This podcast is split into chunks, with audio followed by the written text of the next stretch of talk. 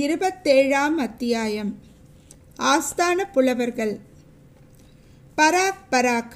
இதோ வருகிறார்கள் புலவர் பெருமக்கள் கவிஞர் சிகாமணிகள் தமிழ் பெருங்கடலின் கரை கண்டவர்கள் அகத்தியனாரின் வழி வந்தவர்கள் தொல்காப்பியம் முதலிய சங்க நூல்களை கரைத்து குடித்தவர்கள் சிலப்பதிகாரம் முதலிய ஐம்பெரும் காவியங்களை தலைகீழாக படித்தவர்கள் தெய்வ தமிழ் மறையான திருக்குறளையும் ஒரு கை பார்த்தவர்கள் இலக்கியம் கண்டதற்கு இலக்கணம் அறிந்தவர்கள் இலக்கணம் கூறியதற்கு இலக்கியம் தெரிந்தவர்கள் தாங்களே சுயமாகவும் கவி பாட வல்லவர்கள்.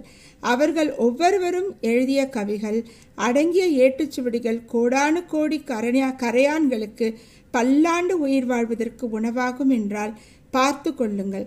புலவர் பெருமக்கள் அவ்வளவு பேரும் கும்பலாக சுந்தர சோழ சக்கரவர்த்தியின் சன்னிதானத்துக்கு வந்து சேர்ந்தார்கள். வாழ்க வாழ்க. ஏழுலகமும் ஒரு குடையின் கீழ் ஆளும். சுந்தர சோழ மகா சக்கரவர்த்தி வாழ்க. பாண்டியனை ஜுரம் இறக்கின பெருமான் வாழ்க. புலவர்களை புறக்கும் பெருமான் வாழ்க. கவிஞர்களின் கதியான கருணை வள்ளல் வாழ்க. பண்டித வத்சலராகிய பராந்தக சக்கரவர்த்தியின் திருப்பேரர் நீடூழி வாழ்க என்று வாழ்த்தினார்கள். இந்த கோஷங்களையும் கூச்சல்களையும் சுந்தர சோழர் அவ்வளவாக விரும்பவில்லை. எனினும் அதை வெளியில் காட்டிக்கொள்ளாமல் தமது நோயையும் மறந்து வந்தவர்களை வரவேற்பதற்காக எழுந்திருக்க முயன்றார். உடனே சின்ன பழுவேட்டரையர் முன் வந்து பிரபு புலவர்கள் தங்களை தரிசித்து மரியாதை செலுத்திவிட்டு போக வந்திருக்கிறார்களே அன்றி தங்களுக்கு சிரமம் கொடுக்க வரவில்லை. ஆகையால் தயவு செய்து தங்களை சிரமப்படுத்திக் கொள்ளக்கூடாது என்றார். ஆம் ஆம் அரசர்க்கரசே சக்கரவர்த்தி பெருமானே தங்களுக்கு சிறிதும் சிரமம் கொடுக்க நாங்கள் வந்தோமில்லை என்றார். புலவர்களின் தலைவராகிய நல்லன் சாத்தனார். உங்களையெல்லாம் நெடுநாளைக்கு பிறகு பார்ப்பதில் எனக்கு மிக்க மகிழ்ச்சி.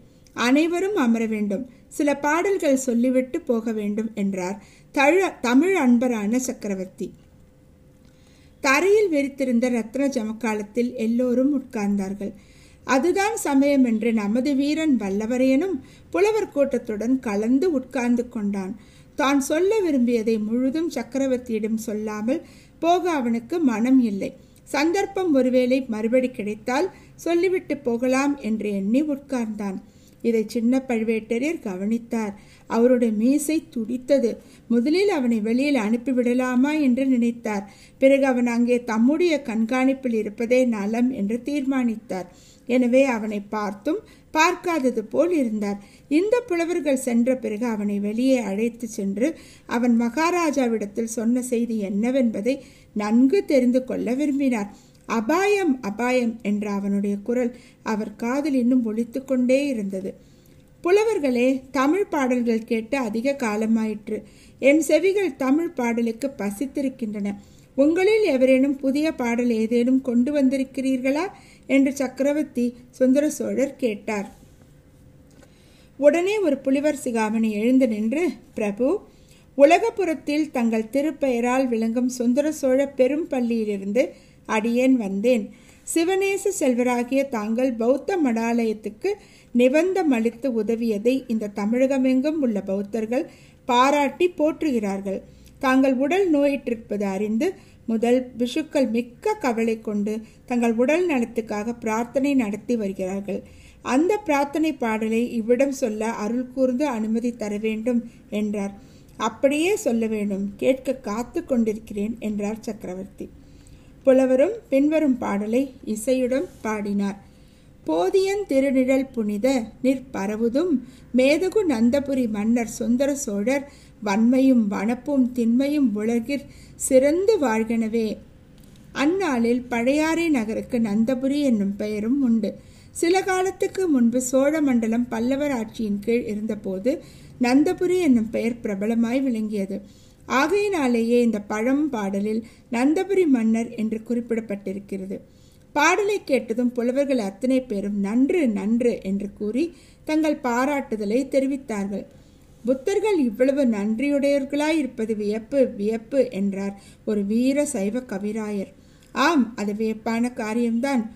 உலகபுரம் புத்த மடத்துக்கு நான் செய்த சேவை மிக அற்பம். அதற்கு இவ்வளவு பாராட்டு வேண்டுமா? என்றார் மன்னர். சக்கரவர்த்தியின் வன்மை திறத்தை அனுபவித்தர் அனுபவித்தவர் யார்தான்? என்றென்றைக்கும் நன்றி செலுத்தி பாராட்டாதிருக்க முடியும். இந்திரனும் சூரியனும் சிவபெருமானும் கூட தங்களுடைய வன்மையின் பயனை அனுபவித்திருக்கிறார்கள் என்றார் மற்றொரு புலவர் சிரோமணி. சுந்தர சோழர் முகத்தில் புன்னகை தவிர அது என்ன? இந்திரனும் சூரியனும் சிவபெருமானும் கூடவா? அவர்கள் எதற்காக என்னிடம் நன்றி செலுத்த வேண்டுமாம்? என்று கேட்டார். ஒரு பாடல் சொல்ல அனுமதி தர வேண்டும் என்றார் அப்புலவர் அப்படியே நடக்கட்டும் என்றார் மன்னர். புலவர் கையில் கொண்டு வந்திருந்த ஓலையை பிரித்து படிக்கலுற்றார். இந்திரன் ஏற கரி அளித்தார். பரி ஏழ் அளித்தார் செந்திருமேனி தினகரருக்கு. சிவனார் மனத்து பைந்துகிலேற பல்லக்களித்தார் பழையாறை நகர் சுந்தர சோழரை யாவர் ஒப்பார்கள் இத்தொன்னிலகத்தே? பாடலை புலவர் படித்து முடித்ததும் சபையிலிருந்த மற்ற புலவர்கள் எல்லாரும் சிறக்கம்ப கரக்கம்பம் செய்தும் ஆகாகாரம் செய்தும் நன்று நன்று என்று கூறியும் தங்கள் குதூகலத்தை வெளியிட்டார்கள். சுந்தர சோழர் முகமலர்ச்சியுடன் இந்த பாடலின் பொருள் இன்னதென்பதை யாராவது விளக்கிச் சொல்ல முடியுமா? என்றார். ஒரே சமயத்தில் பலர் எழுந்து நின்றார்கள். பிறகு நல்லன் சாத்தனாரை தவிர மற்றவர்கள் அனைவரும் உட்கார்ந்தார்கள். நல்லன் சாத்தனார் பாடலுக்கு பொருள் கூறினார். ஒரு சமயம் தேவேந்திரனுக்கும் வித்ராசுரனுக்கும் போர் நடந்தது. அதில் இந்திரனாருடைய ஐராவதம் இறந்து போய்விட்டது. அதற்கு இணையான வேறொரு யானை எங்கே கிடைக்கும் என்று இந்திரன் பார்த்து கொண்டிருந்தான். கடைசியில் பழையாறை நகரில் வாழ்ந்த சுந்தர சோழ சக்கரவர்த்தியிடம் அவன் வந்து ஐராவதத்துக்கு நிகரான ஒரு யானை வேண்டும் என்று யாசித்தான்.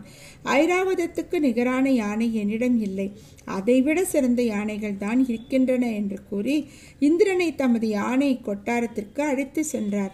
அங்கே குன்றங்களைப் போல் நின்ற ஆயிரக்கணக்கான யானைகளை தேவேந்திரன் பார்த்துவிட்டு எதை கேட்பது என்று தெரியாமல் திகைத்து நின்றான். அவனுடைய திகைப்பை கண்ட சுந்தர சோழர் தாமே ஒரு யானையை பொறுக்கி இந்திரனுக்கு அளித்தார். அந்த யானையை எப்படி அடக்கி ஆளப் போகிறோம்?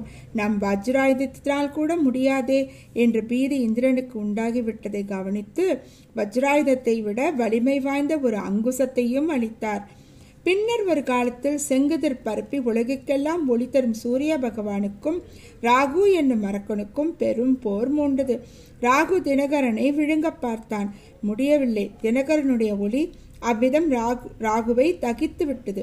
ஆனால் சூரியனுடைய தேரில் பூட்டிய குதிரைகள் ஏழும் ராகுவின் காலக்கோடி விஷத்தினால் தாக்கப்பட்டு இருந்தன. சூரியன் தன் பிரயாணத்தை எப்படி தொடங்குவது என்று திகைத்து நிற்கையில் அவனுடைய திக்கற்ற நிலையை கண்ட சுந்தர சோழர் ஏழு புதிய குதிரைகளுடன் சூரிய பகவானை அணுகி ரதத்தில் இந்த குதிரைகளை பூட்டிக் கொண்டு சென்று உலகத்தை உய்விக்க வேண்டும் என்று கேட்டுக்கொண்டார். தன் குலத்தில் வந்த ஒரு சோழ சக்கரவர்த்தி இவ்விதம் சமயத்தில் செய்த உதவியை சூரியனும் மிக மெச்சினான். பின்னர் சிவபெருமானுக்கும் பார்வதி தேவிக்கும் கைலாங்கரையில் திருமணம் நடந்தது. பெண் வீட்டார் கல்யாண சீர்வரிசைகளுடன் வந்திருந்தார்கள். ஆனால் பல்லக்கு கொண்டு வர தவறிவிட்டார்கள். ஊர்வலம் நடத்துவதற்கு எருது மாட்டை தவிர வேறு வாகனமே இல்லையே என்று கவலையுடன் பேசிக்கொண்டார்கள் இதையறிந்த சுந்தர சோழ சக்கரவர்த்தி உடனே பழையாறை அரண்மனையிலிருந்து தமது முத்து பல்லக்கை கொண்டு வர சொன்னார். பயபக்தியுடன் சிவபெருமான் திருமணத்துக்கு தம் காணிக்கையாக அப்பல்லக்கை அளித்தார்.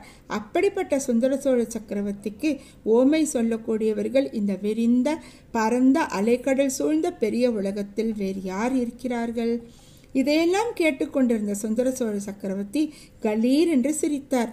நோயின் வேதனையினால் நெடுநாள் சிரித்தறிவா அறியாத சக்கரவர்த்தியின் சிரிப்பு அவருடைய இணைப்பிரியா பத்தினியான மலையமான் மகள் வானவன் மாதேவிக்கும் ஜாதியர்களுக்கும் அரண்மனை வைத்தியருக்கும் கூட சிறிது உற்சாகத்தை அளித்தது.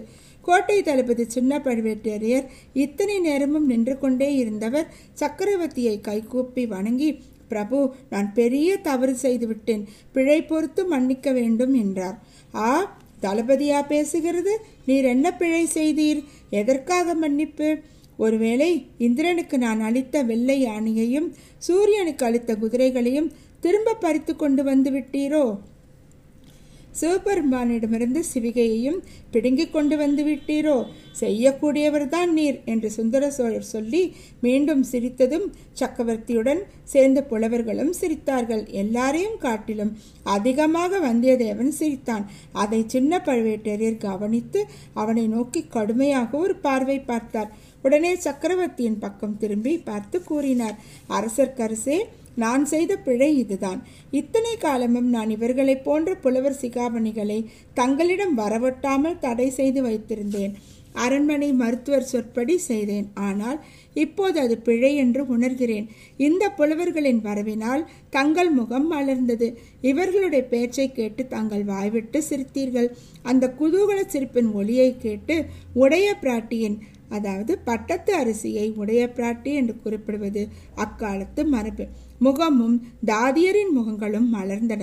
நானும் மகிழ்ந்தேன். இவ்வளவு குதூகலம் தங்களுக்கு அளிக்கக்கூடியவர்களை இத்தனை நாள் தங்கள் சன்னிதானத்துக்கு வரவட்டாமல் தடுத்தது என்னுடைய பெரும் பிழைதானே என்றார்.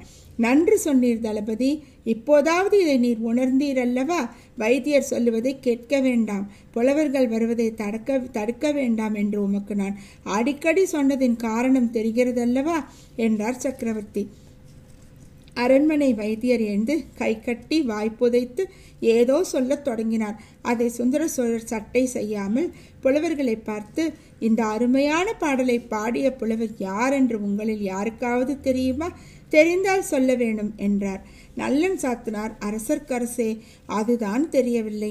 நாங்களும் அதை கண்டுபிடிக்க முயன்று கொண்டுதான் இருக்கிறோம். கண்டுபிடித்த அந்த மாபெரும் புலவருக்கு கவி சக்கரவர்த்தி என்று பட்டம் சூட்டவும் சிவிகையில் ஏற்றி அவரை நாங்கள் சுமந்து செல்லவும் சித்தமாயிருக்கிறோம். இதுகாரும் எங்கள் முயற்சி பலனளிக்கவில்லை என்று சொன்னார். அதில் வியப்பு ஒன்றுமில்லை. நாலு வரி கொண்ட பாடலில் இவ்வளவு பெரும் பொய்களை அடக்கக்கூடிய மகா கவிஞர் தமது பெயரை வெளிப்படுத்திக் கொண்டு முன்வர விரும்ப மாட்டார்தானே என்று மகாராஜா கூறியதும் புலவர்களின் திருமுகங்களை பார்க்க வேண்டுமே. ஒரு மறு முகத்திலாவது ஈ ஆடவில்லை. என்ன மறுமொழி சொல்லுவது என்றும் அவர்களுக்கு தெரியவில்லை.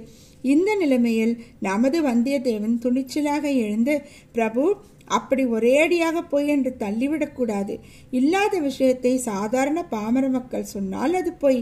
ராஜாங்க நிர்வாகத்தில் ஈடுபட்டவர்கள் அவ்விதம் சொன்னால் அது ராஜதந்திர சாணக்கியம். கவிகள் அவ்வாறு கூறினால் அது கற்பனை அணி அலங்காரம் இல் பொருள் ஓமை என்றான். புலவர்கள் அத்தனை பேரும் அவன் பக்கமாக பார்த்து நன்று நன்று என்று உற்சாகத்துடன் ஆர்ப்பரித்தார்கள். சக்கரவர்த்தியும் வந்தியத்தேவனை உற்று நோக்கி ஓ நீ காஞ்சியிலிருந்து ஓலை கொண்டு வந்தவன் அல்லவா? கெட்டிக்கார பிள்ளை நன்றாக என்னை மடக்கி விட்டாய் என்றார். பிறகு சபையை பார்த்து புலவர்களே பாடல் மிக அருமையான பாடலாக இருந்தாலும் அதை பாடியவரை கண்டுபிடிக்க வேண்டிய சிரமமும் அவருக்கு சக் கவி சக்கரவர்த்தி என்னும் பட்டம் சூட்ட வேண்டிய அவசியமும் இல்லை. இதை பாடிய புலவரை எனக்கு தெரியும். ஏற்கனவே அவருடைய சிரசின் பேரில் தூக்க முடியாத கனமுடைய சோழ சாம்ராஜ்ய மணிமகுடம் உட்கார்ந்து அழுத்தி கொண்டிருக்கிறது. புவி சக்க புவி சக்கரவர்த்தி திரிபுவன சக்கரவர்த்தி ஏழுலக சக்கரவர்த்தி என்னும் பட்டங்களையும் அந்த கவிராயர் சுமக்க முடியாமல் சுமந்து கொண்டிருக்கிறார் என்றார் சுந்தர சோழர். இதை கேட்ட புலவர்கள் அத்தனை பேரும் ஆச்சரிய கடலில் மூழ்கி தத்தளித்தார்கள் என்று கூறினால் அதை வாசகர்கள் பொய்யென்று தள்ளிவிடக்கூடாது ஆசிரியரின் கற்பனை அணி அலங்காரம் இல் பொருள் ஓமை என்று இவ்விதம் ஏதாவது ஒரு வகை இலக்கணம் கூறி ஒப்புக்கொள்ளத்தான் வேண்டும்.